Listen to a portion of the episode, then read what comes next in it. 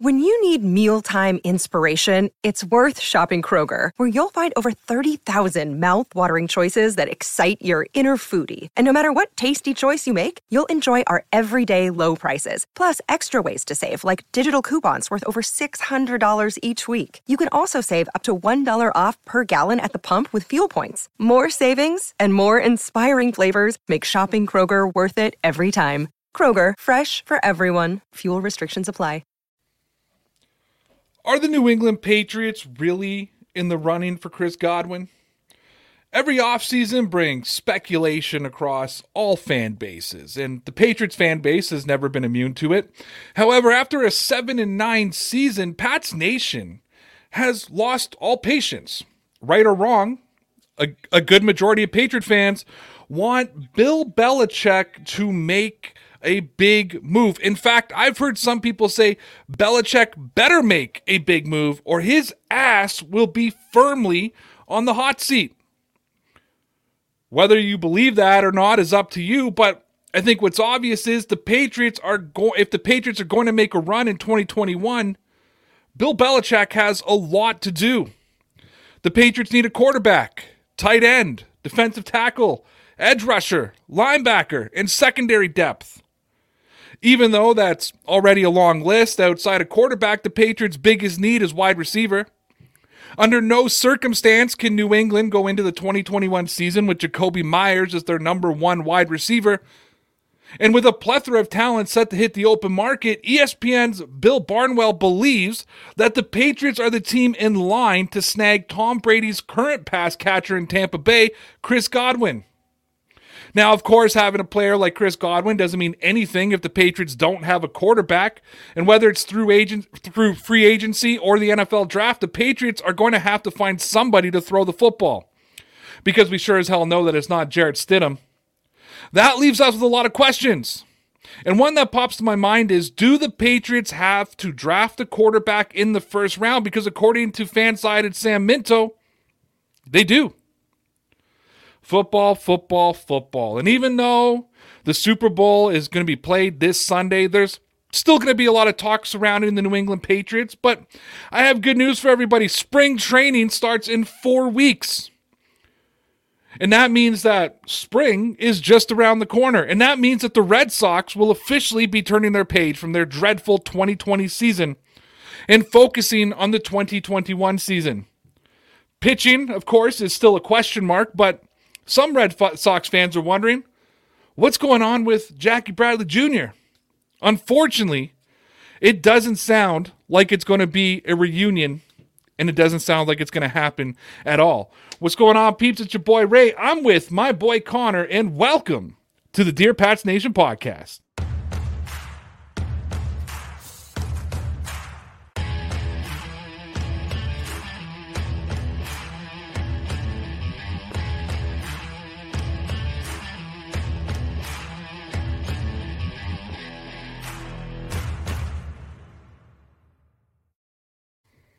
And we are back.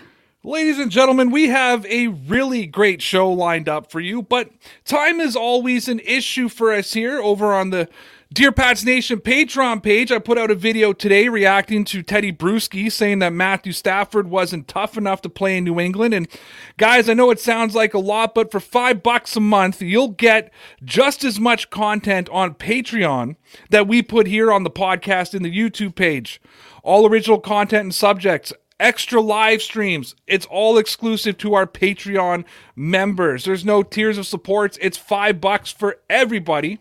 Guys, I'm not crying, but YouTube takes half our revenue. So this is just another avenue for us. We're not asking you to sign up for nothing. We promise we're going to work our asses off to pump out the content and entertain you. You can find us over at patreon.com slash dpn sports. We've also left a link in the description. We want to thank our first two Patreons, Ross and Terrence, for signing up and supporting Dear Pats Nation. Conor, how's it going, buddy? Yeah, buddy. What's going on, guys? How we doing? Uh, living the friggin' dream, it appears. Absolutely. The weather was a little warmer here today. That's a good thing, right?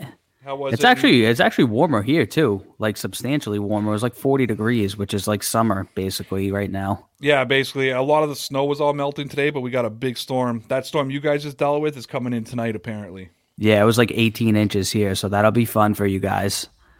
Fantastic. So when I start complaining, you're just going to say I'm crying to deaf eyes? Yeah, Deaf eyes, deaf ears? deaf eyes. Yes, same thing. Oh, Same one of those days. One of those days. I'm pissed. I bought new pants today that I bought online and they came in two sizes too big. That's not a good start. No, I'm wearing them right now, but they're super ass baggy and I'm not happy. Not happy whatsoever. Touche. Baggy jeans used to be cool back in the day. They did. They're not jeans though. They're like white joggers. Oh, all right, all right. You might have to return them, right? Oh, but it's the Amazon. and It's such a pain in the ass to return to Amazon. Now they have no CEO. It's going to be even more difficult. No, I know. Well, I heard you're in line for the job, aren't you? Um, we're getting a couple interviews. That's what I thought. I'm dabbling. Car salesman to to CEO of Amazon. It's a common jump. Excellent. Um, dude, so I read some interesting articles today that the Patriots are maybe the lead team projected to sign wide receiver Chris Godwin. Really? Saw it on ESPN, saw it on heavy.com, bunch of people talking about it. Kind of took me from surprise. Yeah. Hence the name of the podcast today is Patriots projected to sign Chris Godwin. Um, do you think that there's actually a chance that Chris Godwin hits the open market, or do you believe that he's going to be back in Tampa Bay next year? Um, that's interesting. Um, I wasn't on Twitter much today, man. That's crazy. I honestly, in my mind, didn't really think he would hit the open market. I thought he was going to kind of be a shoe in to end up back in Tampa Bay. I haven't thought too much about him. He's kind of like, uh, in my mind, like Dak Prescott almost, where I just think he's really not going to move, but may- maybe he is. Um, do you think they'd consider franchise tagging him? Well, that's if- been that's been my know. thing. If they don't want to pay him, will they just go and franchise franchise tag him? I'm just um I want to look at what Tampa Bay's Tampa Bay uh salary 2021 because I want to know right. what their salary cap situation is. Now they're going to have Gronk off the books, they're going to have AB off the books, Yep. OJ Howard off the books, but he's not costing them that much money. I think Nad- I think Ndamukong Suh's off the books. Shaq Barrett. I think these these guys are off too. So the Bucs are going to have about before the reduction to salary cap, they're going to have 38 million dollars in salary. Okay. That's not a ton of um, money, but it's not terrible. No, it's not. I, I think what I want to do though is see exactly who their free agents are, because as much as Tom Brady was probably the biggest reason that they they went to the Super Bowl this year, they've also had a much improved defense over last year as well. Yeah. Yep. So depending on who's who's up, so here's their free free uh, agents: uh, Shaquille Barrett, Yep. Lavonte David, Oh boy. Yep. uh, Ndamukong Suh Gronkowski, Yep. Stephen McLendon, uh, Joe Haeg, Leonard Fournette, Mm-hmm. Ryan Smith, Antonio Brown, uh, Raheem uh, Nunez Roches. Is that it? Roches? Uh, I'm not sure on that one.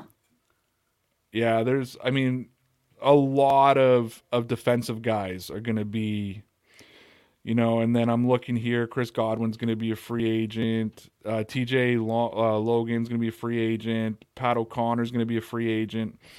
So it, it's going to be interesting. Uh all of them that are all the people who matter are all unrestricted free agents. So yeah, I mean, there's going to have to be some, and I'm looking more at Barrett and David. Like that's probably going to be the the big names for them. Those are two outside linebackers, one worth 15 this year, one worth 10 this year. That they're going to have to, I don't Right. know. They're both going to want to get paid, I assume, too. Both of them had really good seasons and are continuing to have good seasons in the playoffs. So I can't imagine they're going to take pay cuts. So are we just going to assume one goes back? Like if we were, if this was the Patriots right now, would we assume? One Mm. I mean? I yeah, I would think that they're going to sign at least one of those two guys back. It's going to be tough for them to let both of them walk because they're two big parts of the defense. I guess. They they might not have the money. They might have to part ways with Godwin. So let's talk a little bit more about Godwin since there's a lot of people linking him to the Patriots now. What do you like about Chris Godwin? What do you not like about Chris Godwin? I liked Chris Godwin all year, man. He he's kind of like I know people were saying he's going to come in and play like the Edelman role, which I guess he he could, but he can also stretch the field. The only thing I haven't liked about him is, and all of a sudden in the playoffs, man, he has the drops lately. I don't really remember that in the regular season, but there were a couple balls this this playoffs where I was just like, how did he not catch that? But he also made some spectacular catches that he shouldn't have caught either. Drops were a problem early in his career. Yeah. In 2017, 61.8%. In 2018, 62.1%. Now, some of that could be on Jameis Winston. Right. 2019, which was his career year, he had 86 catches for uh, 1,300 yards. 71.1% of his balls caught. This year, he had 65 catches for 840 okay. yards, 77.4%. I mean, okay. that's that's a good number for a wide receiver when you're in the high 70s. Yeah, that's really good because really I think good. I think Edelman is is in like the high 60s for most of his career, and we've always right. seen him as one of the more reliable catchers. Like when you're catching almost you know just under eight out of every 10 passes, that's pretty good for a wide receiver. But yeah, no, the, but the playoffs has been a, a different story altogether. Uh, the other concern is over the last two years, he, he hasn't played 16 games. 14 right. last that's year, true. 12 this year. So there is a little bit of that injury kind of stuff with him so I don't know. It's that's just laying it out there, and, and, I get what you're saying. Would Chris Godwin become the true number one uh, receiver that the Patriots so. are looking for? Like if you compare him to like an Allen Robinson. Yeah, I th- I put him in the similar class to Allen Robinson. I think it's basically him and Allen Robinson are kind of like the clear cut like people who would be the two best wide receivers and the two biggest stars that everyone's going to kind of be gunning for. Um, I put him depending on the season, I right up there kind of with OBJ as well. Um, I, I don't know. I think Chris Godwin's a good player. Well, let's look at a hypothetical for a second, and this isn't going to happen, but it's just where you're at, right? If the Patriots signed both Allen Robinson and Chris Godwin, who would be the number one? Oh, oh man, probably Allen Robinson. Okay, if they signed Chris Godwin and traded for OBJ, who would be the number one? Oof, that's a tough one. Probably because, OBJ, man. If OBJ is his vintage self. But he hasn't been his vintage self in a while. That's, in a I little think, while, I know. And I, I know Andy's coming off that injury. That I believe is one of the problems, right? Like it, it's right. He's so I'm just pulling up. Uh, I'm just pulling up the the PFF grades right now just to take a look. Allen Robinson was the fifth best receiver in the NFL this year. He had a grade of 88.3, a receiving grade of 88.5. Basically, his pass blocking and run blocking is probably what took down his total offensive grade uh, so low. Right. I'm going to tell you right now that that grade is nowhere close to Chris Godwin or Mike Evans or Scotty Miller. They're so much lower than him. Like it, it's more than 10. Really? And look, so and I want actually let me see. I uh, you know what? Odell may not have enough. That's stats. true. Be, yeah, because he got injured pretty early in the season. I feel like. No, he's there, 38th overall with a grade of 75.3, a run grade of 90.2, a receiving grade of 73.7, and a passing uh, run block grade of uh, 54.5. So his receiving grade is below Chris Godwin's. Chris yep. Godwin's uh, ranked 28th overall, 76.5. Antonio Brown is the 15th ranked receiver on, on PFF. Really? Can he is he good at run blocking? Is that a part of it? No, 55.1. No? He's oh, lower so he's than Odell. and He's got a receiving grade of 82.7. Really? Chris Godwin has a receiving grade of 76. I guess maybe just because AB never drops a pass, or I don't I don't know why he's that high. I wouldn't expect him to be. So the way PFF grades work is a whole bunch of different things. It's the defense they're up against goes into effect, the passes thrown to them, that kind of thing. Uh, player profiler can actually give us a better breakdown of this. So let me pull that up and let's compare the two because we'll get an actual sense of Player Profiler has some really cool statistics, which are like true receiving percentage. So, which means they take out bad passes and only right. count like your drops and that kind of thing. So, I'm going to pull them both up, and I want to see this year. And and again, AB had much more limited snaps. You know, yep. I mean? opportunities were, were different. So, you have to take that into account as well. But I believe that PFF does. Player Profiler just gives you the pure statistics, right? So right. The snap share for this season for Chris Godwin was 86.5% of the snaps. It was 27th amongst all receivers in the NFL. Not bad. Top 30. Yeah. He took 357 snaps out of the slot. That was 17th. Uh, team passes per game, basically 2.31. That was 10th. Uh, so I'm looking here. He was targeted 84 times. Da-da-da-da. Target share was 18.9%, so not bad. There's his target rate, his hog rate. Okay, so his yards after the catch was 41th overall in the NFL. His true catch rate was 86.7%. So that takes into account every overthrow, underthrow, you know, contested right. catch. Okay. 48th in the NFL. Yeah, so, so not great. Top 50. Yeah. Antonio Brown's catch rate is just his catch rate is actually lower than Chris Godwin's. Godwin's being 77.4%, Antonio yeah. Brown's being 73.8. Because from a catch percentage at 77.4%, Chris Godwin was fourth in the NFL. Antonio Brown, 17th at 73.8%. Just to remind you, true catch rate is for Chris Godwin, 86.7%. Antonio Brown, 95.7%. Damn, so that's why he's so high. Yeah. So that puts him so that's it. When you when you look at the PFF grades and go over to player profiler, that kind of gives you the story of where they're at. So his true catch rate, so if Brady would have thrown a good ball to him or he wouldn't have been in like blanket coverage, that kind of thing, you yeah. know, um, that was it. He was 90th in snap share though compared to Chris Godwin, who was, I believe I said 27th, right? Yeah, so yeah. That that will take into effect as well. And I want to ask you a little bit about about Godwin now because okay, so none of the outside of Antonio Brown, none of the receivers in Tampa Bay are ranked in the top 25, which I'm, I'm going to lay out there. Kind of, it breaks up that Brady has a team of you know all stars argument, right? But Mike Evans was ranked, or sorry, Chris Godwin was ranked 28th. Mike Evans was 39th. Antonio yep. Brown was 15th. Scotty Miller was 68th. That sounds okay? about right, yeah. And then Tyler Johnson was 107th. Okay. When it comes to Chris Godwin, who I want to point out had one 1,000 yard receiving season, which was last year yeah. with Jameis Winston, not this year with Tom Brady. 525 his first season, 842 his second season.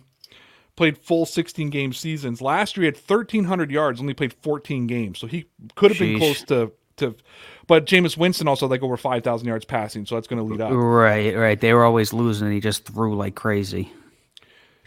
Could this be a Mohamed Sanu situation where Chris Godwin and Mike Evans need each other? Like would Chris Godwin suddenly not look as dominant Yep. Not being on that roster. Right. Yeah. I mean, honestly, it probably does. I haven't thought about that until now. I'm kind of thinking about it. I mean, you got to really concentrate on either Mike Evans or Chris Godwin. And when you have two really good people, it makes it so much difficult for the defense to pay attention to both of them.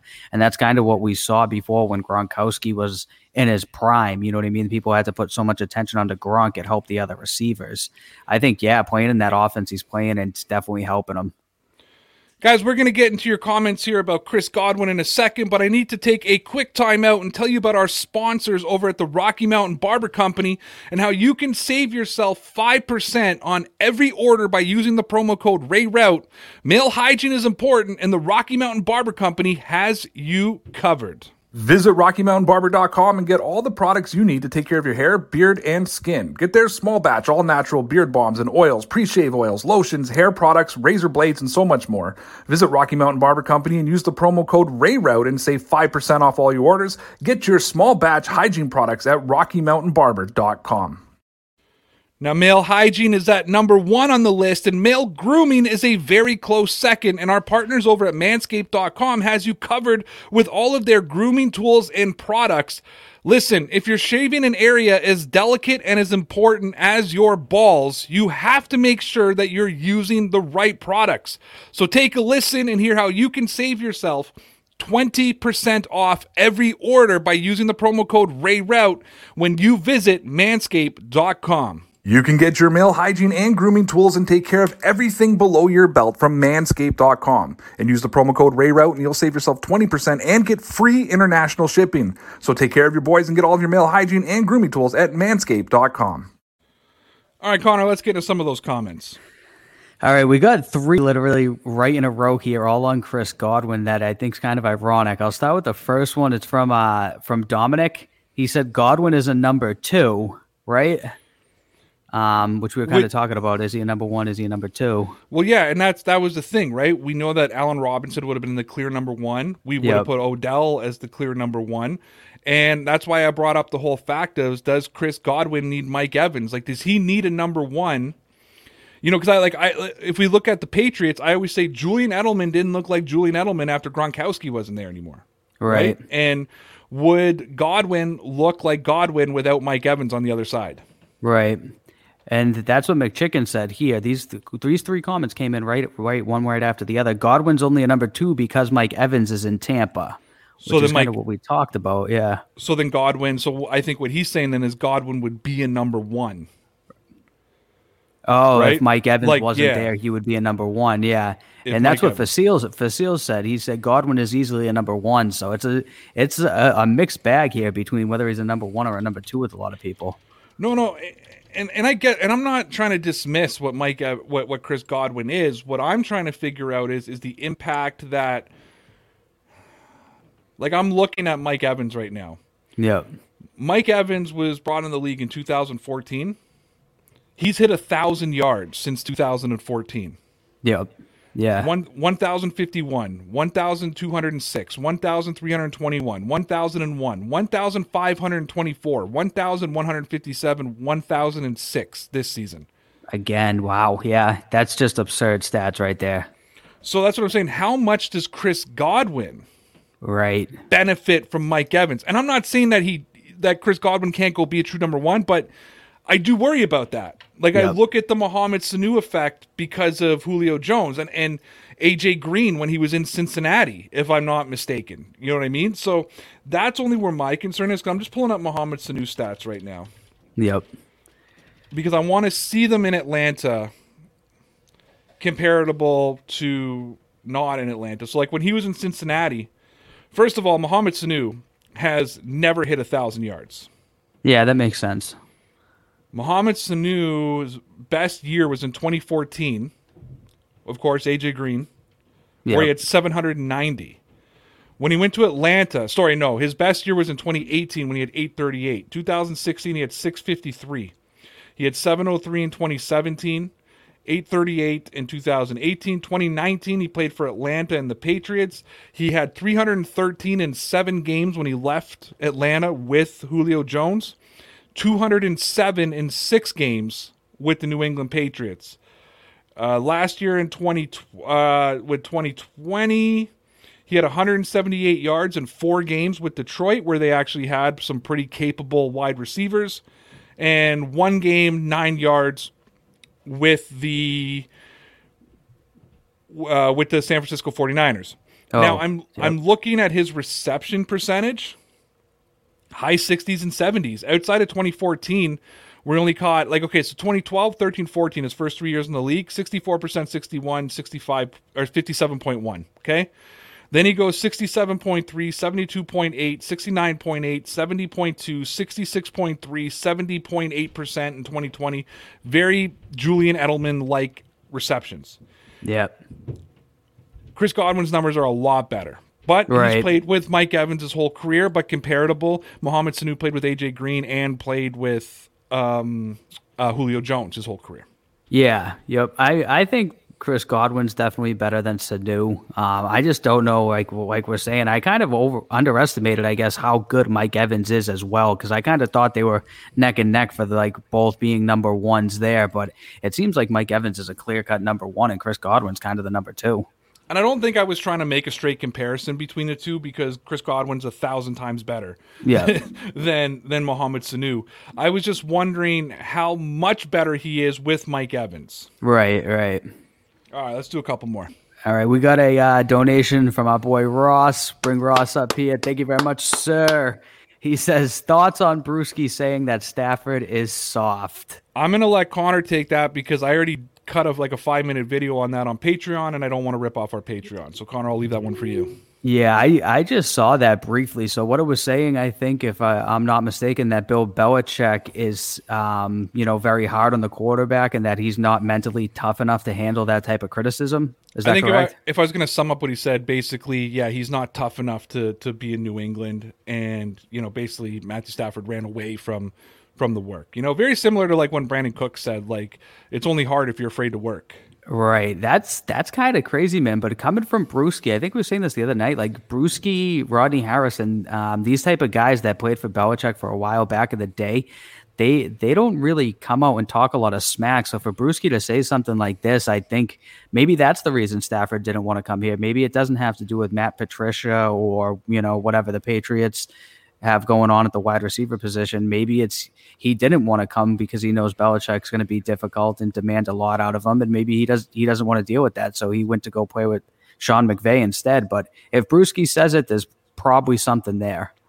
Yeah, uh, but Bruschi doesn't talk a lot of smack, but he protects the Patriots' way and the mm-hmm. Patriots he a does. lot. He I does. can't go much further. I got things I want to say, but I'm going to start just wasting what people are paying for on Patreon, so I'm going to keep my mouth shut. Let's do one more.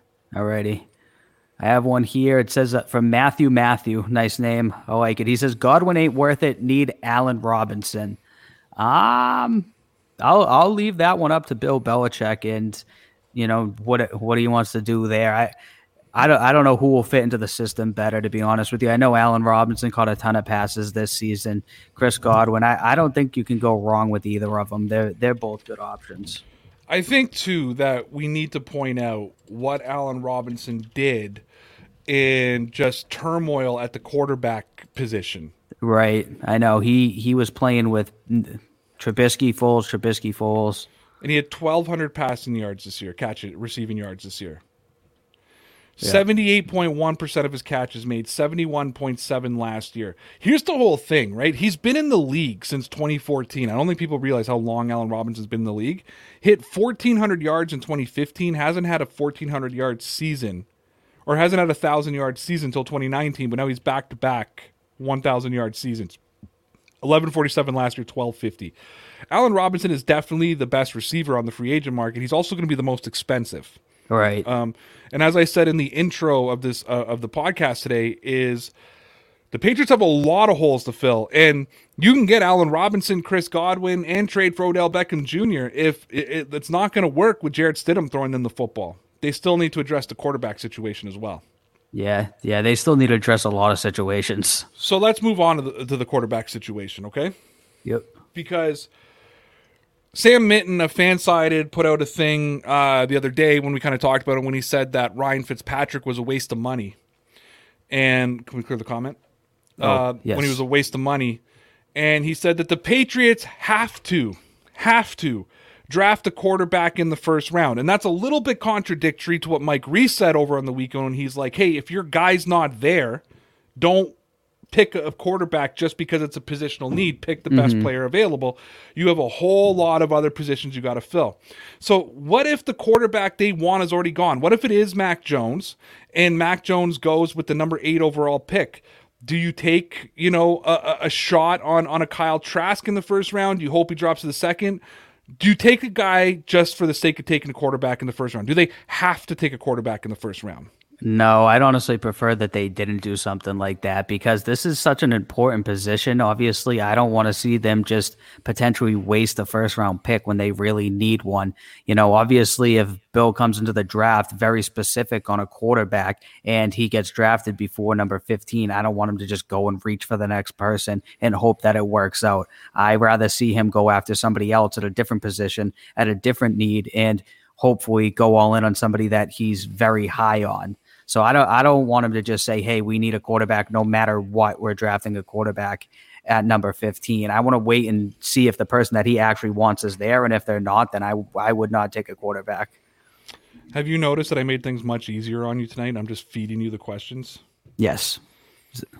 Yeah. You're welcome. Thanks. Um, listen, the Patriots are in a precarious position because you're trying to, you know, can, we, we've heard that they're going to be uber aggressive in 2021. Uh, I think Tommy Curran referred to it as uncharacteristically aggressive. Yeah. Whatever that means. I mean, I've already seen the jokes. It's probably not even jokes. People probably being serious. You know, I saw Billy Bob's comment in our in our video the other day, like, you know that Bill's going to be trash and he's just going to sign some nobody, and you know, and, and there's a bunch of Patriot fans who who Yep. who have that that similar feeling over and over again. Um, so it's tough to try to do both right now. So I'm going to put this on you for a second. If you could only pick one, okay, you could only pick one, and it's either build for the future or build for this season. Mm-hmm. And there's pros and cons for both. Yeah, definitely. What would you prefer to build for the future or build for this season coming up? Build for this season. I want them to win now while they still have Belichick. I don't think Bill Belichick's going to be around that long. Um, if, as important as the future is, I think the time is kind of now as well because Bill's going to be what 69. I don't see him coaching five years. I see him coaching three more years, four more years, something like that. So I want to see them try and win another Super Bowl with Bill Belichick, or at least go and make a serious playoff run. I I think he's earned it. I want to see him make that happen after Brady's left. Not even out of like a competition thing of like who's better. I just want to see him succeed after all of this. So okay, so well that actually I, I was going to say something else, but actually that leads perfectly right into my next question. Let's pretend for a second that Mac Jones and Kyle Pitt are both available at number 15. Okay. Mac Jones won't be a starter in 2021. Kyle Pitts Right. will. Kyle Pitts could be a player to instantly turn around the Patriots offense or combine it with the other players. Mac Jones is a guy who in maybe in 2022 could be the starting quarterback and be the you know have that sustainability at the quarterback position for the next 10 to 15 years Right. if it works out. I'm not Yep. saying Mac Jones is going to work out, but if it works out. Because we don't even know if Kyle Pitts is going to work out. Everything's a crapshoot. You think it's going to happen. Yeah. Yep. But let's pretend if we go by projections, Mac Jones is going to work and Kyle Pitts is going to work. They're both available at 15.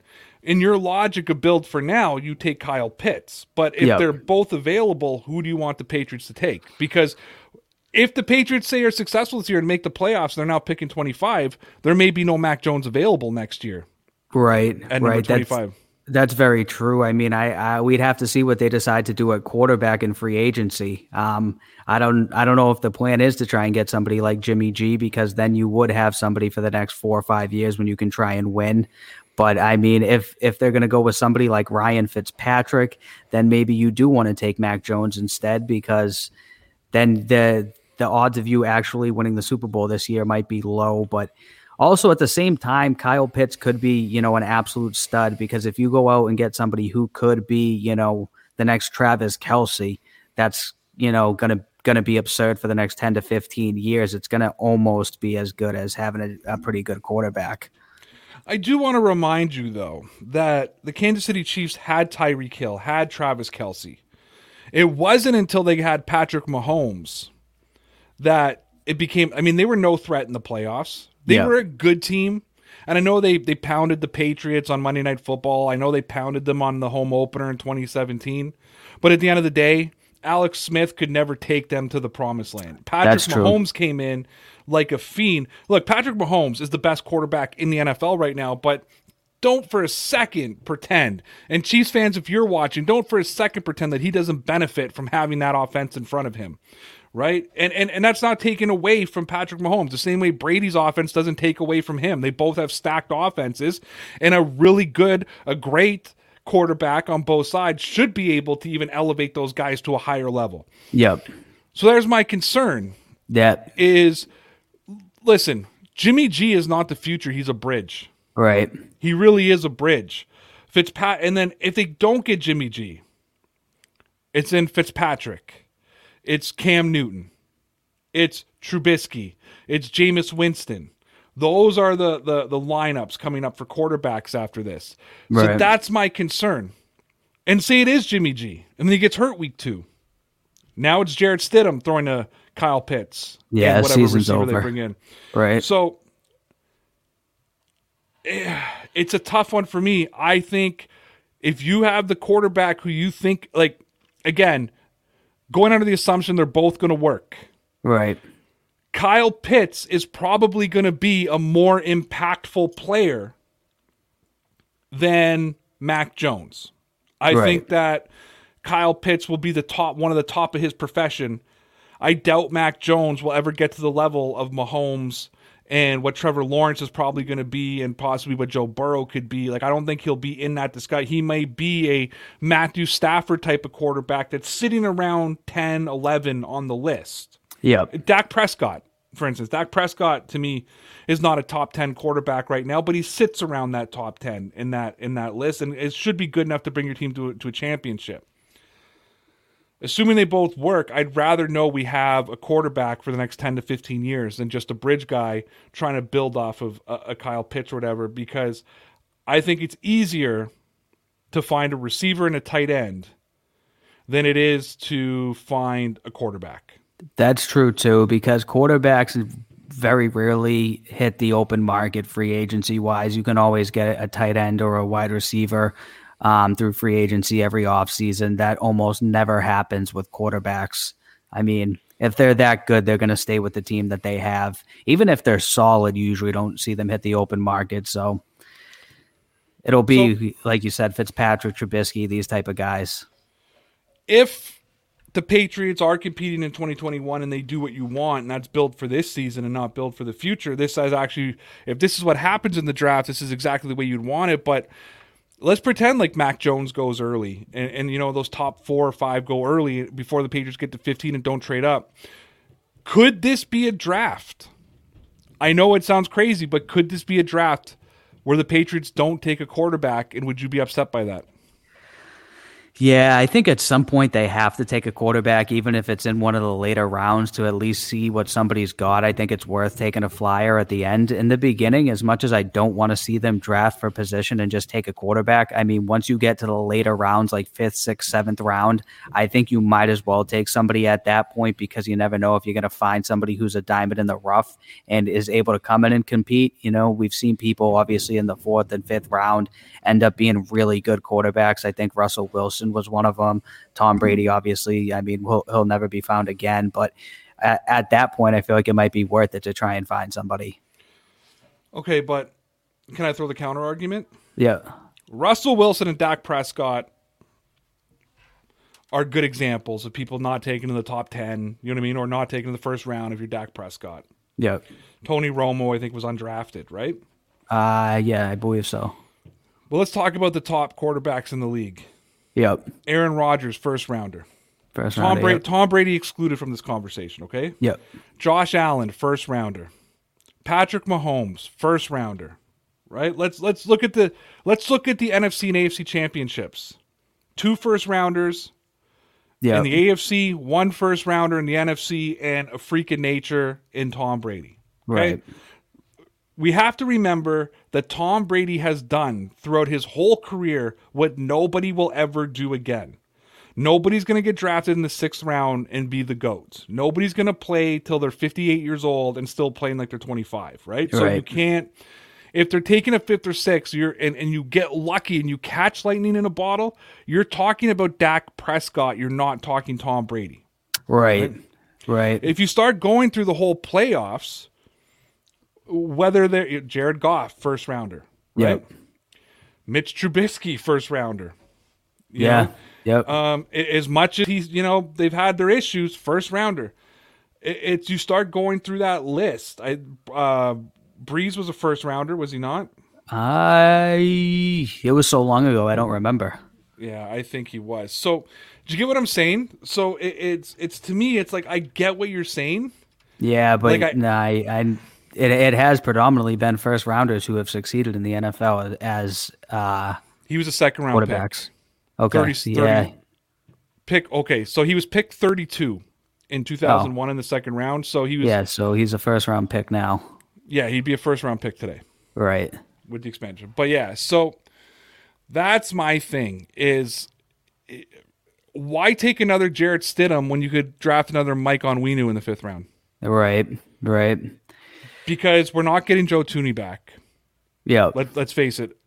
I've seen projected numbers of 20 million a year You're right. Which is Joe just Thuney. it's just not going to happen. And they got to sign David Andrews back, Right. Who's, who's going to be expensive as well. Don't give me. He's going to take a hometown discount. I'm calling it right now. David Andrews is going to take a hometown discount, but I guarantee you, it's not going to be cheap, even though it's a discount. Right. No, I agree. I, I think he might not go to the open market and try and like jack up his price, but he's still going to want to get paid, you know, relatively what he's worth. Guys, we appreciate everybody who watches us here on Dear Pats Nation, listens to us on the podcast, hangs out with us on YouTube and Facebook. Appreciate you all. And all we're asking for this free content is you take one and a half minutes and just listen a little bit more detail about our Patreon page. As you're listening to that ad, Conor's going to start looking through the comments and picking out five comments for us. Hey, if you enjoy the lighthearted, wholesome content that you get from the Dear Pats Nation podcast, YouTube, and Facebook page and wish that you could get more, you are in luck because Dear Pats Nation has launched our Patreon page. We didn't add any ridiculous tiered levels of support. And we're not asking you to pledge 20 bucks a month for 5 bucks. That's right, 5 bucks a month. You'll have access to daily exclusive Dear Pats Nation videos. You'll get traditional vlogs from Conor, Sarah, and I talking about the Patriots, the Celtics, and the Red Sox, but we'll also have exclusive interviews, behind the scene footage, bloopers, early views of videos that aren't available on YouTube, live streams exclusively for Patreon members, and that's just scratching the surface. We're not going to make you pay a monthly fee if we're not committed to adding and making it the best possible experience for you. We're not in this to get rich. We're not in this to rip you off. We just want enough to pay our bills. And being able to create on Patreon is just one way we're trying to do it. So please come check out our check out our Patreon page over at www.patreon.com slash DPN Sports.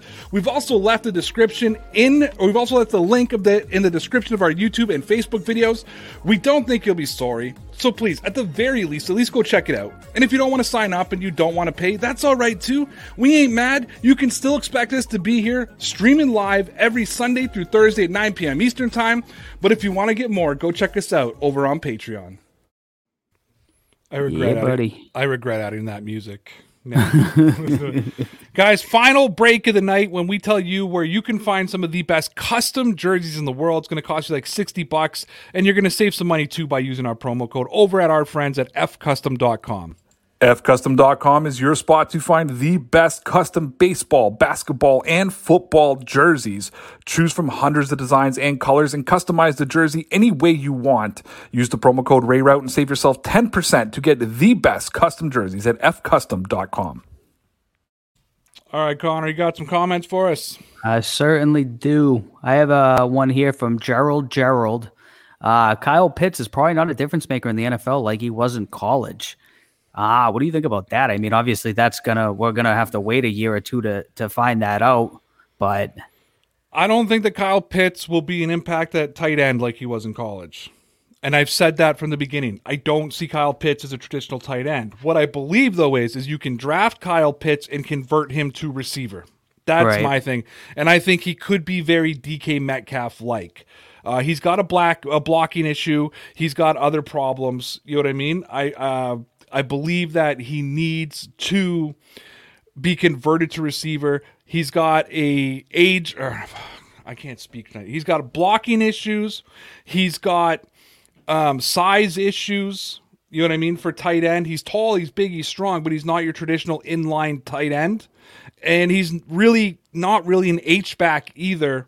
He needs, I think, you, you draft him and you convert him to wide receiver. right, yeah, you've been saying that all along. Absolutely. Yeah. And he's very smart. Like a very if you watch him, he's a very smart football player. And I think that he would that would okay, you gotta be smart to play tight end too. I don't know, there's Gronk, but you gotta be smart to play tight end.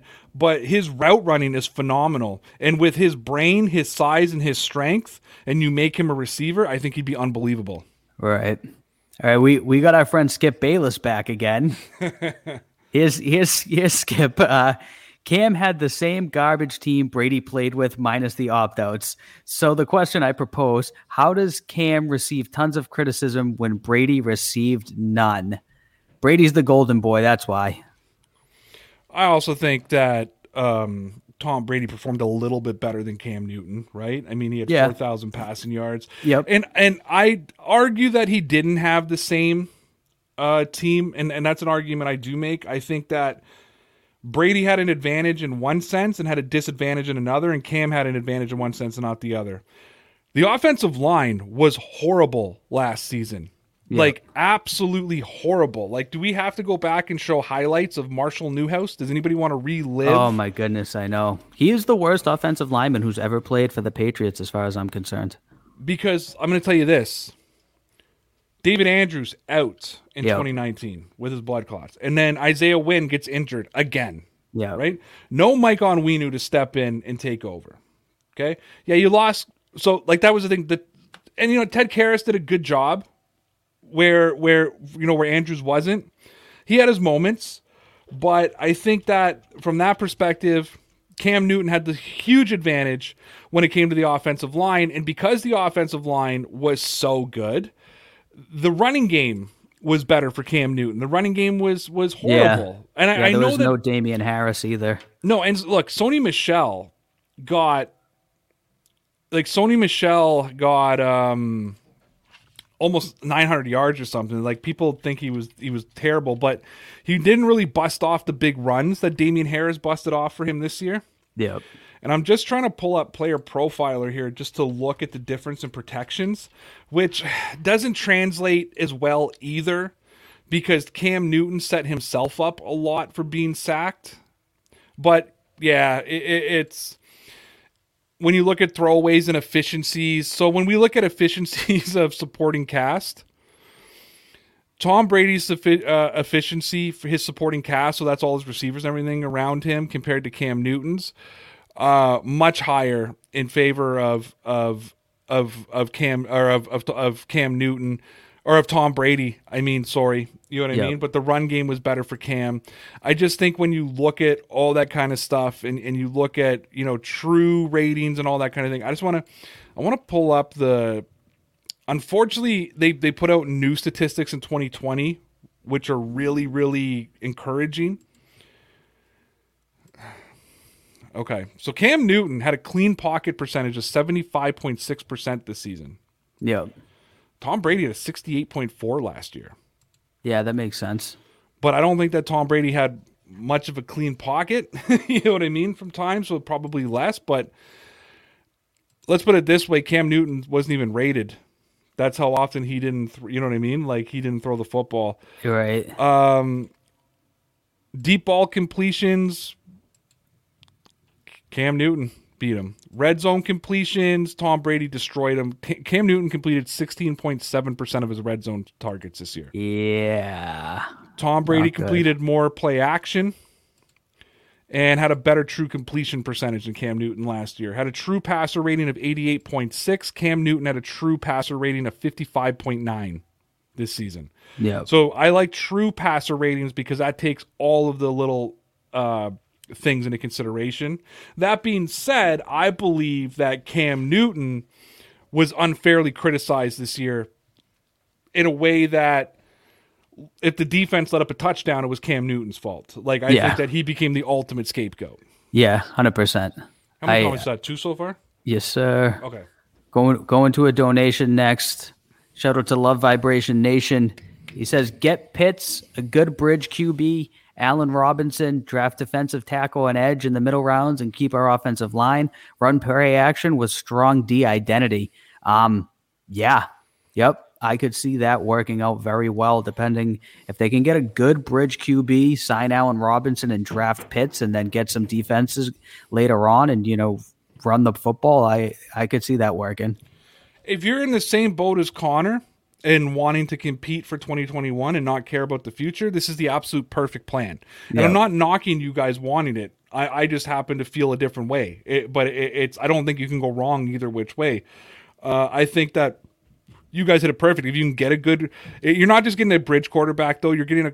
They call it a bridge, but there's really nobody underneath them. You bring in Yeah. bridge quarterbacks when you have somebody you're developing. You're bringing in a, a veteran fill in uh, as you look for your young quarterback. Absolutely, you get Kyle Pitts. You convert him to receiver, as I said. You hope that. Here's the whole thing, though. Everything you said is 100% true, but all of this is predicated on somebody from the rookie class the last two years getting better. Like Yep. Jakobi Meyers needs to get better in the red zone. And one of those tight ends, whether it be Dalton Keene or Devin Asiasi, have to get better in the passing game. Asiasi's got the blocking game down. Like I'm not worried about him there. One of those two guys though need to become the other threat at tight end. Uh, absolutely. If you're going for it, I, I 100% agree. I just happen to be on the. I'd rather have a rough 2021 and have a bright future in 2022. But uh, if, if this is the where you're going, I've got zero issue with this plan. And listen, if Belichick decides he's going all in, I'm going to get the future out of my head. I'm going to be all in for a 2021 season. I'm not going to sit here and complain that there's no future. I'm going to say, okay, we're going for it. But I'm going to put out there, Conor, to you and Love Vibration Nation, whoever else feels the same way as you. If the Patriots go to the playoffs this year and get knocked out, and maybe 2022, and then we have a five year stretch of six and you know Yep. six and ten seasons, or it has to be six and eleven seasons, and all that kind of thing. I don't want to hear you guys complaining because I'm going to say he's he sold out for two years to try to get back to a Super Bowl, and this is, you know, I'm the one when when Mac Jones is ripping up the league. I don't want to hear we could have had Mac Jones because I'm going to say, yep, we could have. Yep. And We'll I'm not knocking see. you guys. I'm not knocking you guys. I'm just saying there's there's pros and cons to both, Yep. right? I totally understand they could get Mac Jones. Mac Jones doesn't work, and now we got ten years of misery. Right. I totally understand that. Um, or he could be good in two years, and he could become Justin Herbert, and we're instantly competing again. Yep. Uh, with you guys, I don't have to sit through any misery for the next two years. That seven and nine's a blip. We win. Belichick retires. They say, hey, maybe Brady and Belichick were both responsible for the, the dynasty. Everybody's happy, but now we've got five years of, of misery, right? So, Right. Absolutely. There's pros and cons both ways. I have, I'd rather go to the future. You guys would rather compete for next year. I'll be good no matter which direction we go. Like, and I, Conor, I assume you would be too. Yeah, I, I think it's going to be very telling to see how long Belichick's going to stay in the league, depending on what he decides to do this year. All right, let's do a couple more. And thank you very much for the donation, Love Vibration Nation. Really appreciate it. Yes. Speaking of donations, we got another one here from Ross. We need a new Wilfork to terrorize that line. Yeah, hundred I'm, percent. I say I'm going to give this to you, Yeah. Conor, because that's been your line for the last six months. Yeah, it really has, man. That's exactly what the defense has been missing is somebody like Vince Wilfork who can just absolutely clog up the middle. And we saw that a lot the entire season. They got the ball ran down their throat over and over and over again. And even in years past when the defenses weren't that good as far as the secondary went, they always stuffed the run as long as they had Vince Wilfork. They need to find somebody who can fill in almost as well as he played because they have they've just never replaced him. All right, one more, Conor. Alrighty, we got another donation here. This one is from our boy King Cato twenty one. Thank, you Thank very you. much. Do the Patriots need a bridge quarterback if they draft one? Why not let the rookie start? I would like to see them if they get a rookie. I'm not opposed to saying that the rookie shouldn't start because I think he could potentially win the job in training camp or maybe a similar situation with Tyrod Taylor and Justin Herbert where, you know, they either get injured or they decide to pull the plug on whoever the bridge quarterback would be, but I at least want somebody to be there. I'd like to see them go in there, not just saying, hey, it's the rookie's job, no matter what. Everybody outside of Trevor Lawrence, Justin Fields, and Zach Wilson is a bit of a project. Yeah. Okay, they really are. Um, I'm a huge, huge per- guy who says all rookie quarterbacks should be redshirted their first year in the NFL. Huge. I, I said that Miami should have done it with Tua. I think at the end of the day, I was proven right that he should have sat this year and let Fitzpatrick go. When you think of all the best quarterbacks in the league, Patrick Mahomes, mm-hmm. Tom Brady, Aaron Rodgers, they all sat behind somebody, learned to be a professional, took a bit of the expectations off. If the Patriots got their hands on Trey Lance, let's say, which I don't think they will, but let's say they do, or they got their hands on Mac Jones. The expectation on those two is going to be through the roof as they're trying to learn to be professionals. If Belichick goes and sells out to build this team, you bring in a bridge quarterback and let the rookies learn to be professionals. Mm-hmm. That's my opinion on it. It's I've always said, even Trevor Lawrence. Let I wanted Joe Burrow to sit for a year. I wanted Trevor. I want Trevor Lawrence to sit for a year. I wanted Tua to sit for a year. I was the guy who came out too and said Tua was going to be better than Burrow, and I'm looking kind of stupid on that right now. There's still time, but make him sit. Lamar sat even for half a season behind Flacco until Flacco really wet the bed. And when Yeah. they brought Lamar in, that was with zero expectation. And it just happened. He got them to the playoffs. Uh, I'm a big, big, big proponent of letting a guy learn to be a professional first. Yeah. Especially a Mac Jones, if that's who they go with. He's a pocket guy. And if the Patriots offensive line, if they lose Thuney and they're starting to trying to figure things out, I mean, what did we talk? Remember the, the the Brady six? If you start your career bad, it can it can go horrible in in an instant. Yeah, yep. There was that guy out in uh, San Francisco. Yeah, the Italian guy. Yeah, he took a beating and then he was never good after that. All right, guys, that's about wrapping up our football conversation now. We are very behind schedule. We still got to talk about Jackie Bradley Jr. But first, it is time for.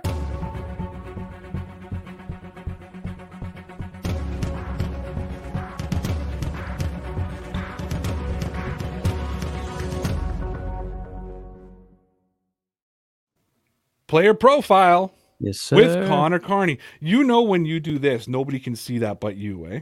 Oh, I did me. not know. Yeah, so when that music comes on, I just want you guys to know he does this every night. When that music comes on and you guys all you see is the overlay, Conor starts doing this and I'm the only one who can see it.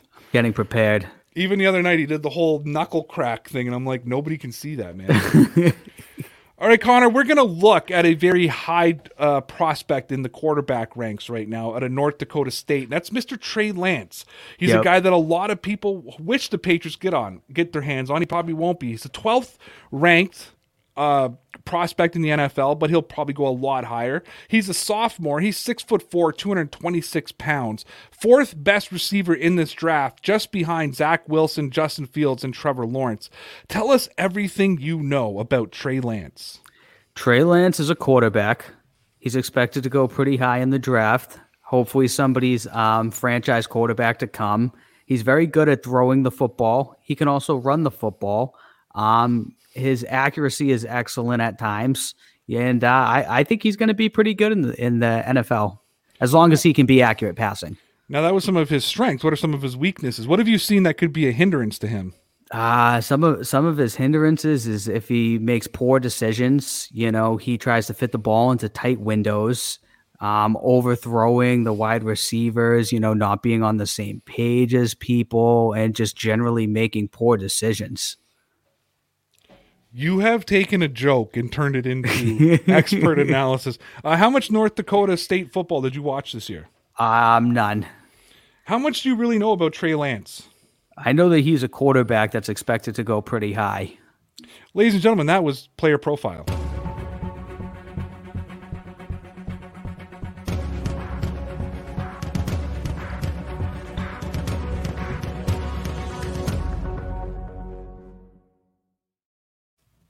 As you know, I am somebody who loves people who are committed to the bit. You know, Yeah, buddy. and nobody commits to a bit more than you. That is very true. So I was reading something today that says it's looking unlikely that there will be a reunion with Jackie Bradley Jr. and the Red Sox. Yep. Would the Red Sox be missing anything without JBJ, or do they have the pieces that they don't need him? I I really don't think he's somebody that they're gonna need. He's probably the best center fielder in all of baseball, but he's just not that good at hitting, and I don't think his fielding is so good that they're really gonna miss him that much.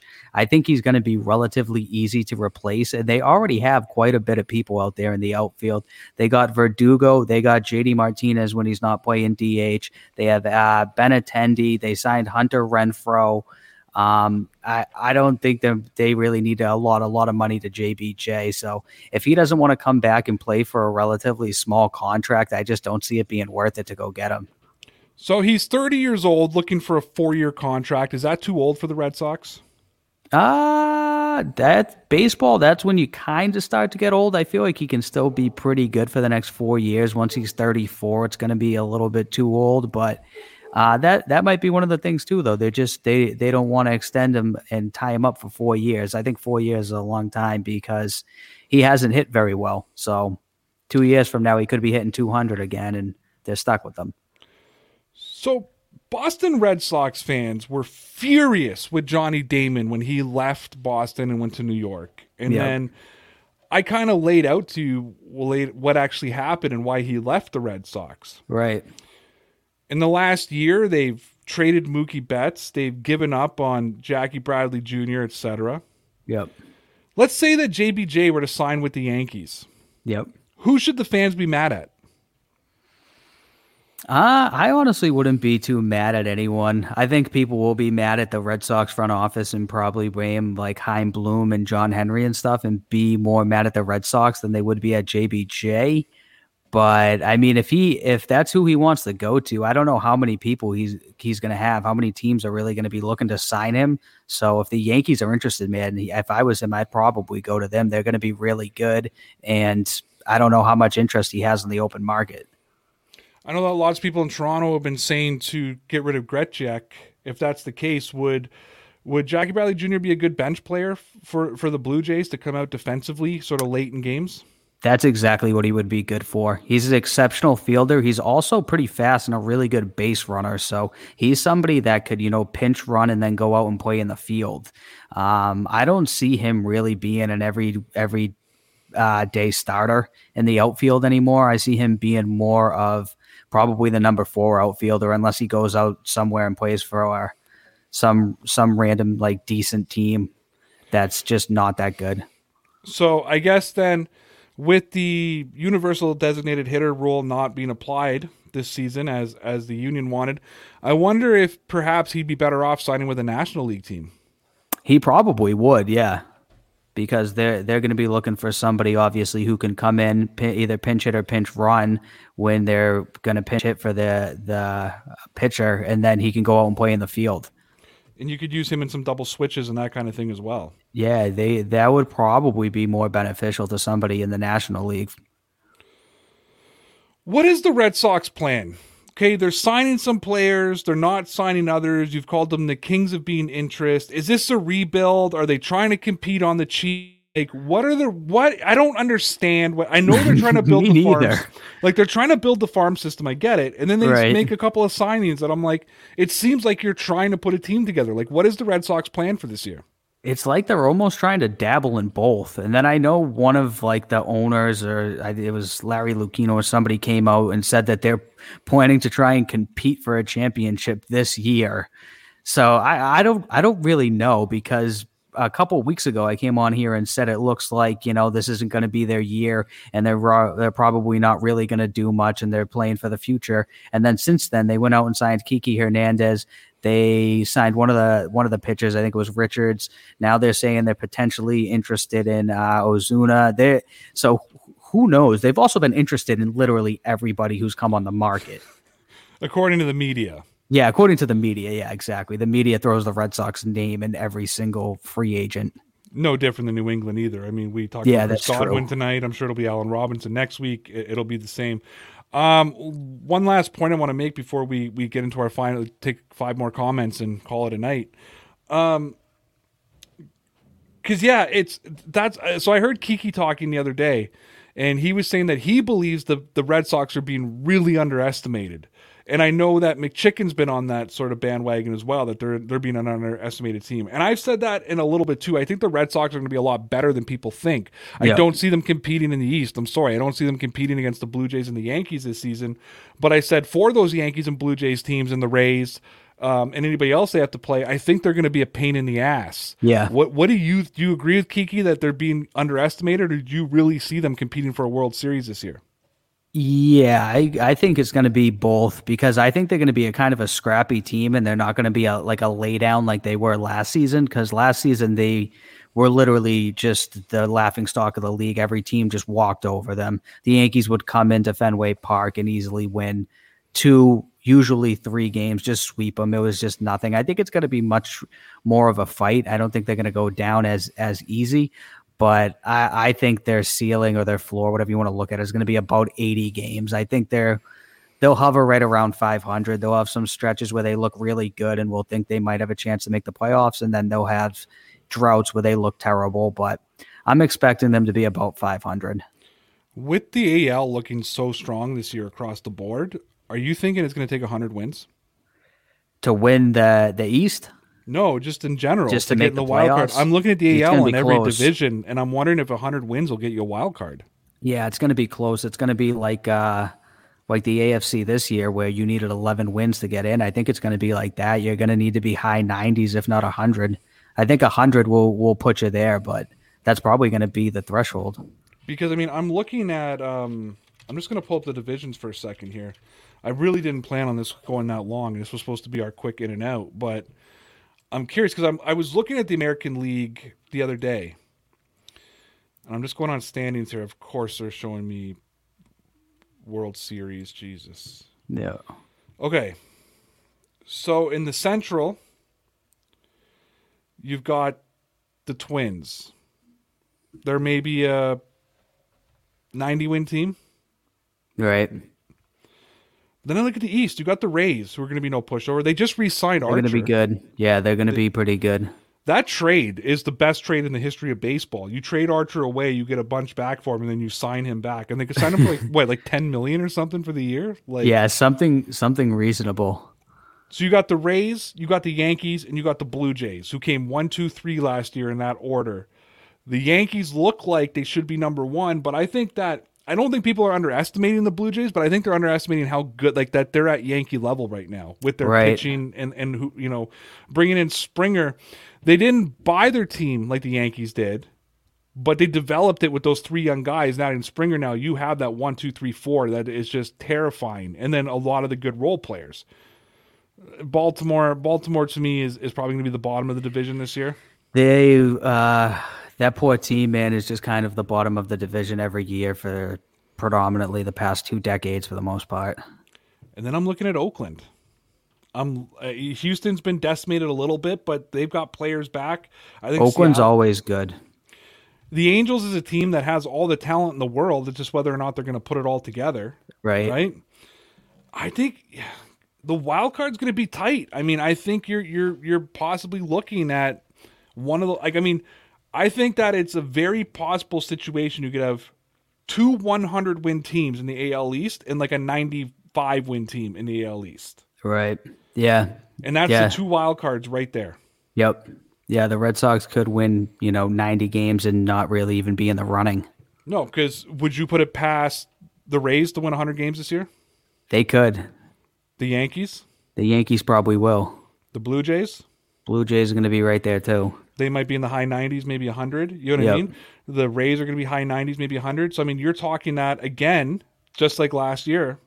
Three the, the two wild card teams coming out. Oh, well, the last year is different because you had eight teams. The only reason the Blue Jays made it is because you had eight teams. But Yep. you could see three playoff teams coming out of the East. And I think they're going back to regular playoffs this year, right? Two wild cards plus division winners, correct? Yeah, it's back to the back to the normal, I'm pretty sure. So it's going to be crazy. All right, let's pull out some comments, Conor, and wrap this thing up for the week. Alrighty, shout out to Ross. He's got a donation here. Thank you, sir. Says fiance, can Kiki Hernandez replace Pedroia Conor? No, Dustin Pedroia, man, I've really looked back on his career and I've kind of forgot how good he really was. Dustin Pedroia was a stud. Um, I think Kiki Hernandez will be solid. I'm not expecting him to be a superstar. I don't think he's going to be on Dustin Pedroia's level, but I do think Kiki Hernandez will be a good replacement. I'm going to let you answer Red Sox. Okay, okay, okay. we we have one right Listen. Dustin Pedroia is is as a non-Red Sox fan, Dustin Pedroia is a legend. You can't Yeah. replace his leadership, let alone what he can actually do. He was such a special player who played with even more special players, like when he played with Ortiz and and uh, Laser was uh, Ellsbury, right? And and just he played with such special players. I think his specialness kind of got shadowed a little bit. Right. Yeah, I think that's what it was too, just because he played with such stars. We got one here from Andy Andy Fan. Mac Jones can replace Brady in New England.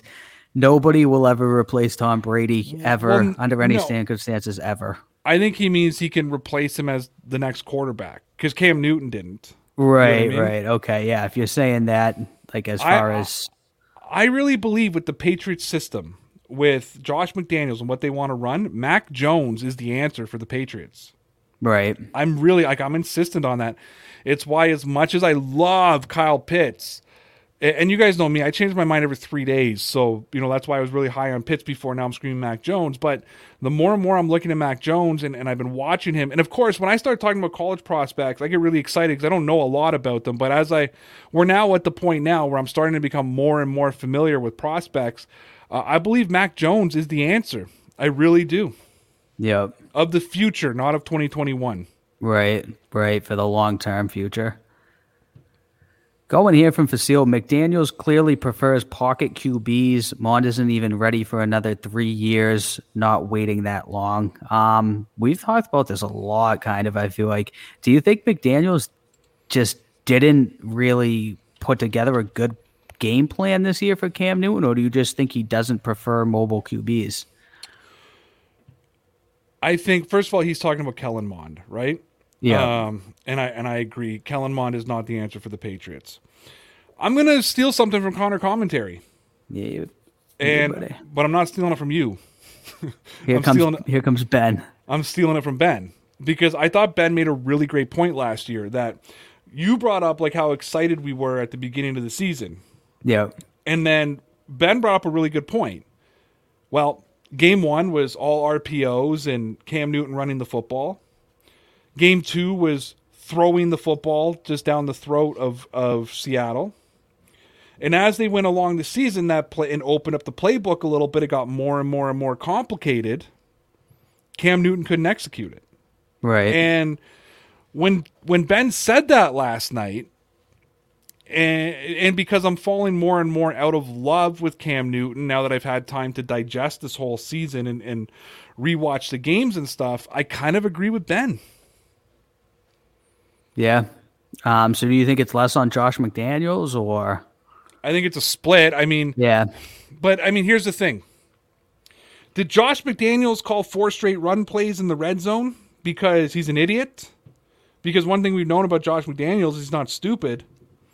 Or did he look at the team, look at his quarterback, and say, This is all I got? Our Right. best chance of scoring. See, the Patriots, if you go back to the last do your job after the 2018 Super Bowl when it was just McDaniels and Belichick breaking down film, and they talked about the the AFC Championship play with with um, Rex Burkhead, right? He says, when you get down in those situations, you call the play the team is the most comfortable with, that they feel the best about, and you call your best play that you think to score. I think he called those because he looked at his team and said, "This is our best chance of scoring because I don't trust Cam Newton throwing the football." Yep. And the only time they threw for like passes down there in the red zone, it was Jakobi Meyers or Edelman throwing the football.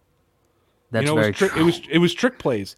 yeah. I, I think I think I, I in my head I can remember Cam throwing one to N'Keal Harry, where N'Keal Harry just turned around in time because Cam threw it right away and threw it a million miles an hour. I don't even know how Harry turned around and caught the football. Yeah. That's the in my head. I'm sure maybe it happened another time. I mean, I think he only threw eight touchdowns or something like that. But in my head, that's the only one I can really remember deep in the end in the red zone. So I'm wondering if McDaniel's in his mind, he's like, man, I can't open up the red zone playbook That's with, true too. With Cam, and I look at the same as last year. I know in the AFC or in the uh, AFC Championship, the wild card game against Tennessee, and they tried running the football three times with Sony Michel. I- think he looked and said, "Nobody's getting open. It's not Tom that can't throw the football. Nobody's getting open. We don't have Gronk down here anymore. Harry hasn't been a, you know, a red zone threat. We got to try to run the football and try to pound it in. That's really what I think is happening right now. I don't think it's Josh McDaniels being incompetent. I think it's just the actual talent on the offense, and I think that we have overestimated that. I, again, in the midst of the season, I'm going to defend the Patriots. They could lose 50 to nothing, and I'm going to defend them. You know what I mean? And I'm going to find every good thing that happens because I'm I'm relatively a pretty positive guy when it comes to football. And even in my in my my negative takes, I'm pretty positive. But we're now, dude, we're like we're over a month removed now. You know what I mean? I've had time to digest what I've seen. I had time to think about it. I had time to read about it. I had time to rewatch games. Uh, I've watched the like I've watched the whole season over again. Uh, you know, and yeah, I, I don't put as much blame on McDaniel's now as I did maybe five, six weeks ago. Right. Yeah, he wasn't working with much. We Two got Conor. We got one here. It's kind of something I completely forgot about from uh, Mitchell Mullet saying everyone misses Danny Vitale. He's coming back as well. I forgot all about Danny Vitale. He opted out, right? Danny Vitale, yeah. Um, I thought Jakob Johnson did a fine job last year. I thought he did pretty good too, um, but I I don't know if Vitale, Danny Vitali brings more than Jakob Johnson brought. To be honest with you, that's my opinion, and I think that Jakob is young, and I think Vitali's old, and you could have Jakob for a long time as your your your you know your fullback. right. That's true because I did. I Vitale is is kind of old. I just I He's feel like Italian. it's Vitale. Vitale. I feel like they haven't replaced um, James Devlin since he left two years ago, but he was also just a stud. I don't know if you watch this year. Jakob did a great job with Damien Harris. Yeah, phenomenal. Again, again though, and I'm not knocking Devlin, but Devlin as a fullback is only as good as the offensive line in front of him, right? Like Yeah. a quarterback is only as good as the offensive line. A running back is only as good as the offensive line in front of them. Um, I thought Jakob did a fine job running behind Thuney and Mason and and Andrews. Last year was just such a mess. I think that well, a Devlin got hurt, and I thought Jakob did a fine job until he got hurt. Don't forget, Jakob Johnson missed a lo- almost all of last season too. Right after he, Landon Roberts became our fullback. yeah. He did. I thought I to me I thought Jakob Johnson did a fine job. I would I would take him back in a heartbeat. All right, we got a uh, a donation here from Kincaid. Thank you, sir. He says, uh, "Taaga Tuulima, if I'm saying that right, worth a late round draft pick." Who I I feel like I've read something on him. Um, is he a quarterback? I just you know you you said his like you butchered his name like I butcher names. right? Probably, yeah. I don't know how to say this name. T A A G A T U U L I M A. Yeah. Uh Taga, I'm just to say Taga. uh 6 foot 2, 265 pound offensive tackle. Okay, I was way off. Oh no, hold on. 16 recruit Oh no. Oh no, yeah, next college student athlete. That's this is back in 16. Yeah, he's a, he's an offensive lineman. Uh don't know or I don't know uh Joe. I'm to assume I'm to go on a hint here and assume he's from Hawaii. It's quite possible, yeah. He is. No, I meant University of Hawaii. Yeah. Joe's a uni- is a Hawaii fan, so he'll ask me. He's asked me questions about Hawaii plays before, and I got to figure out. You know, you don't bandwagon when you're a fan of the University of Hawaii. That's very true. you Uh, do not hear them very often. Joe, I got to do some. I got to do some research on him, man. If Yeah. I'm only learning the top prospects right now, I, I'm not sure about. Uh, we're gonna call him Taga. But I will say yes. late round, late round pick. They can get him in the seventh. I'm all for it. Conor is going to give a full breakdown uh, of him one day Yes, after sir. we figure out how to say his name. I'm trying to see if he's got a profile yet on uh, the Draft Network. That'll give me a better idea of who he is. I've watched zero tape on him, obviously. Uh, they have him down as an undrafted free agent. Okay. So, if I'm looking at the right guy here. Okay. That's it, guys. Um, listen, Conor and I will have a late start on Sunday. Obviously, we're not going to start broadcasting during the Super Bowl, uh, even though we did it during the championship game. Uh, Yeah. We are going to uh, broadcast after the Super Bowl, react to what we see in the Super Bowl. I will be live all by my lonesome on Friday and Saturday, unless Conor texts me and says, "Hey, I'll jump on with you." I will be all by myself, live here for you guys, taking primarily taking your questions, not bringing a lot of my own topics. Conor will be back on Sunday. Our boy Tyson from Master at Work will be on Monday to talk about the Super Bowl. Sarah should be back on Tuesday. Make sure you check out our film room tomorrow of Curtis Samuel, courtesy of our boy Lawrence Owen at 10 a.m. Eastern Time. And we will have our Super Bowl predictions on Patreon this weekend. Conor and I will both be doing our own separate Super Bowl predictions on there. Uh, besides all of that, Conor, it's the end of the week for us. Tell me about those Red Sox. They're gonna be legit, kid.